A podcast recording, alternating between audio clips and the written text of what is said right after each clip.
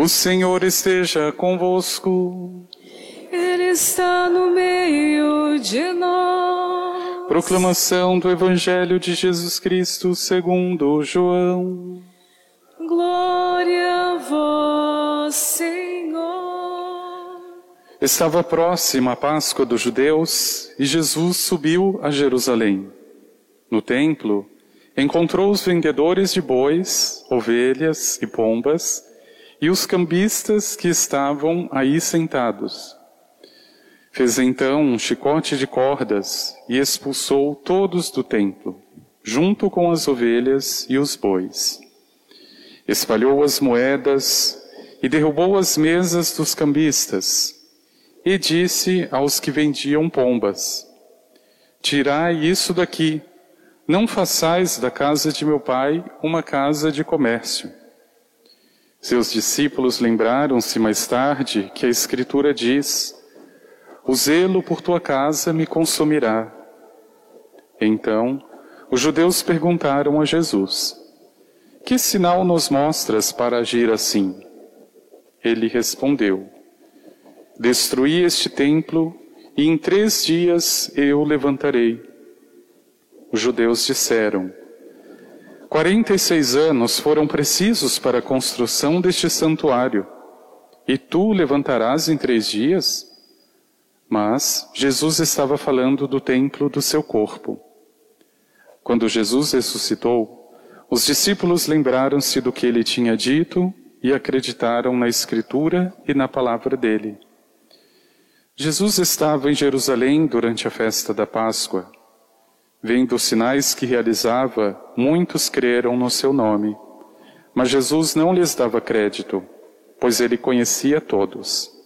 E não precisava do testemunho de ninguém acerca do ser humano, porque ele conhecia o homem por dentro. Palavra da salvação. Glória a vós, Senhor.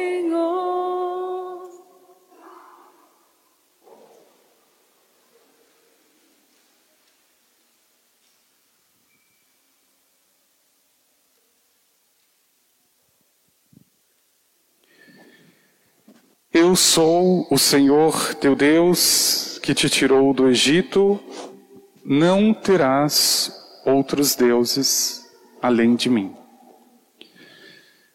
A imagem da aliança é fundamental, é importante para que a gente compreenda o livro do Êxodo, mas, sobretudo, a atitude de Jesus no Novo Testamento nesta passagem, quando ele entra no templo e percebe o santuário ocupado por outras alianças. Meu irmão e minha irmã, o que você precisa entender desde já é que o teu coração foi feito para alianças. É muito natural a vida biológica, digamos assim, já inicia com uma aliança para que haja uma criatura nova, dois gametas precisam entrar em aliança. Veja, em acordo, em diálogo, em vida, a minha história já começa com uma aliança e assim, no decorrer dela, várias outras alianças se impõem, o que é uma grande graça e também um grande risco. Quando nós nos tornamos já desmamados, um pouquinho maiores, agora nós precisamos de uma aliança mais direta com o pai, com a minha mãe. Eu preciso obedecê-los porque eles vão me proteger. Eu preciso estar próximo, porque eles me darão o sustento necessário. Eu faço, de algum modo, uma aliança, já desde pequeno, com os meus pais. E veja, é na fase da juventude ou na fase adulta onde a questão da aliança aparece de uma forma digamos, muito mais dramática. Nós começamos a entender certas coisas que a criança não era capaz, começamos a enxergar o horizonte que eu não, não conseguia enxergar. E aqui eu começo já a fazer aliança com os meus amigos. Afinal, eu preciso de alguém para abrir o coração, para confiar. Aquilo que até para os meus pais eu não confio. Eu preciso da aliança de alguém que me seja íntimo, íntima. E graças a Deus, quantas pessoas na minha vida. Ou melhor, são poucos, né? Amigos são muito poucos. Mas que eu pude dizer coisas, confidenciar o que meus pais até hoje não sabem. Veja, depois o Senhor é capaz de colocar na tua própria vida, meu irmão e minha irmã, o desejo de partilhar a existência com alguém, e aqui já está outra aliança sendo firmada você começa a sonhar junto com o outro, a construir o teu projeto de vida, a partilhar esse projeto com o outro. Você se torna uma só carne com a outra pessoa e não por acaso usa uma aliança. Veja, por que é que Deus, desde o princípio, chama o seu povo por uma aliança? Porque ele sabe da importância. Ele sabe que o coração humano foi criado para isso. E mais uma vez eu repito, é uma grande graça e um grande risco. Por que um grande risco? Porque a aliança com o mal também se impõe. E infelizmente, meu irmão e minha irmã, é aquilo que chegar primeiro no teu coração que vai levar. Geralmente é assim que acontece. A aliança com o Senhor, tal como o livro do Êxodo nos retrata, chega ao povo na altura em que esse povo já tinha feito várias alianças com outros deuses e com outras situações. Não porque talvez quisessem, mas porque chegou de algum modo primeiro. E veja, ao mesmo tempo que é este risco é uma verdadeira graça. Porque ainda que eu tenha feito aliança, ainda que eu tenha feito acordos com o mal, o Senhor pode desfazê-los. O Senhor, só o Senhor pode. Meu irmão e minha irmã, a criança ouve falar de Deus, ela tem catequese para isso, mas ela não entende o que é uma aliança.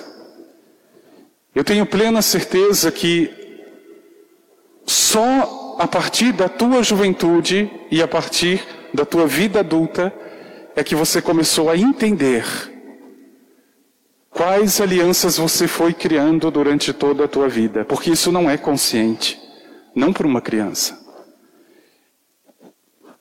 E o mais importante de tudo, o dia da tua Páscoa chega. É nesse dia que o Senhor sobe ao templo, como em Jerusalém. É no dia da tua Páscoa que o Senhor entra no teu santuário. E preste muita atenção, meu irmão e minha irmã, porque é aí que ele vai encontrar as alianças que você fez durante toda a tua vida. E aqui eu não estou dizendo que sejam boas ou más. Quem vai dizer é o Senhor. E veja que grandeza, como é que ele entra no templo de Jerusalém? Ele entra com chicote, porque ele sabe que o que ele está vendo ali dentro não é de Deus, e o que não é de Deus não serve. E veja, quando ele entra na minha vida, quando ele entra na tua vida, no teu santuário, e percebe aquilo que não é de Deus, se prepare porque ele vem com chicote. Não se iluda. Não adocique a palavra do Senhor, porque ela vem como chicote, ela vem como espada e ela vem como fogo para tirar do santuário aquilo que não é de Deus. Eu fico pensando, meu Deus, como ele teve paciência comigo. Eu já partilhei com vocês o tempo que eu perdi no Espiritismo. A aliança que eu fiz com o demônio por tanto tempo e não consegui entender isso. E somente depois de adulto que eu olhei para esta grandeza que é a aliança com o sangue do Senhor, e que ela veio como um chicote, porque tudo aquilo que eu tinha feito era lixo, era nada. Ah, mas você ajudou muita gente. Não, o demônio também disfarça. Meu irmão e minha irmã, é neste momento, é esta Páscoa da tua vida, quando o Senhor entra no santuário, que você precisa dispor o santuário para o Senhor. Eu não sei o que ele vai encontrar exatamente dentro de você, mas tenha certeza que se for algo que não seja dele, se prepare. Se prepare porque ele vem com força. Ele vem com força. Ele não tira a tua liberdade, porque se você quiser continuar servindo o demônio, você vai morrer servindo o demônio. Mas o Senhor é forte o suficiente para te mostrar o que é de Deus, o que não é de Deus. Como é triste que mesmo diante da força e do poder de Deus, eu ainda continue tão cego para algumas coisas. Eu conheci uma pessoa que era fiel, que era adepto ao extremo à maçonaria. E quando eu descobri isso, porque a pessoa vivia no meio dos outros da comunidade, eu disse, meu irmão, em particular, a Congregação para a Doutrina da Fé estabelece Aqueles que participam da maçonaria estão proibidos de comungar do corpo e do sangue de Jesus. Ah, mas eu não concordo. Por que, que eu não posso? Não tem nada a ver, é uma opção. Eu sou livre. Pois a pessoa foi capaz de sair da paróquia e ir para uma outra paróquia e continuar comungando a condenação dela, porque Jesus entrou com o chicote e ele não entendeu o que era de Deus o que era do diabo. Eu sou o Senhor teu Deus que te tirou do Egito. Não terás outros deuses além de mim. A atitude do Senhor ao subir ao santuário, meu irmão e minha irmã, é a atitude da tua Páscoa, do momento onde o Senhor entra na tua vida. E eu não sei se foi na juventude, se foi na idade adulta, eu não sei, mas ele entra esteja, pelo amor de Deus, pelo menos aberto para que o Senhor fale e para que o Senhor mostre aquilo que é dele para conservar, aquilo que não é para tirar fora. É uma urgência que se impõe hoje na tua vida, na minha vida. A palavra é isso. Ela serve para edificar, para construir, mas também para destruir aquilo que não é de Deus. E meu irmão e minha irmã, você precisa estar em Deus, você precisa estar no Senhor, para que o chicote não te derrube de vez. Porque Ele é capaz, claro, de purificar, claro, Ele machuca, mas Ele também cura. Agora o problema está naquilo que eu chamo de liberdade. Porque eu cresci a minha vida fazendo alianças com o mal, acordos malignos que se impuseram. E hoje eu acho que são naturais. Eu fico pensando, por exemplo, numa criança, num jovem, que seja educado no crime. Qual é a aliança que esta pessoa leva para uma vida? Aliança do mal, não tem outra. Se o Senhor não entra na Páscoa, se o Senhor não entra neste santuário para purificar, a pessoa morre convicta de que o crime para ela é um bem. Mas não precisamos ir tão longe. Não precisa esperar o Senhor chegar, meu irmão minha irmã, você deveria já preparar a tua casa. Aquilo que está na palavra de Deus é o divisor de águas. É a maldita hipocrisia a maldita duplicidade de vida que vai nos levando a acumular tantas coisas no nosso santuário. Coisas que, para piorar, nós temos consciência que não são de Deus, mas elas estão lá. E um dia o Senhor chega, um dia ele sobe ao santuário. Você não precisa chegar a este ponto, meu irmão e minha irmã. Você precisa preparar a visita do Senhor, mas que ela seja uma visita de confirmação. Que o teu santuário já esteja purificado, é isso que Ele espera. Não tem como ter dúvida, o Senhor não escolheu subir ao templo para fazer um chicote, ele subiu para rezar, subiu para a oração. Mas o que é que ele encontra no lugar santo? Aquilo que não é de Deus, o que é secundário. E a natureza da verdade e do amor de Jesus se impõe. Não dá para fazer de conta, o santuário já está ocupado, o coração já está obstruído, já está paralisado, não pode ficar assim. Pois então pode usar o chicote, Senhor. Porque na minha vida eu posso estar paralisado, o meu santuário pode estar ocupado, se o Senhor não me mostrar, se o Senhor não expulsar, eu não vou fazer sozinho, eu não consigo fazer sozinho. Meu irmão e minha irmã, eu não sei quais foram as alianças que você até hoje firmou, com toda certeza acreditando serem boas, verdadeiras.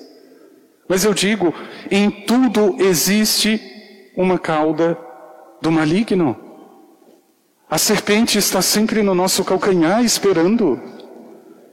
Uma relação tão santa como de marido e marida, como de pai e filho, pode estar sendo uma relação doentia, simplesmente. Uma aliança contaminada. Quantos pais possessivos que não deixam o filho respirar sozinho, fazem tudo por ele. Isso não é aliança com Jesus. Isso é aliança com o mal. Porque o Senhor já dizia: vocês eram escravos no Egito, mas eu já libertei. Eu sou o Senhor teu Deus, que te tirou daquela vida. Veja, meu irmão e minha irmã, a honestidade diante de Deus fará a tua vida a Páscoa da ressurreição. Ele vai entrar em algum momento no teu santuário. O que é que ele vai encontrar? É de Deus? É teu? Ou é do demônio? Porque às vezes nós também arrastamos a nossa vida com aquilo que é nosso. E me desculpe, aquilo que é teu também ocupa o lugar de Deus. E a forma mais clara de perceber isso é quando aquilo que você mais ama nessa vida,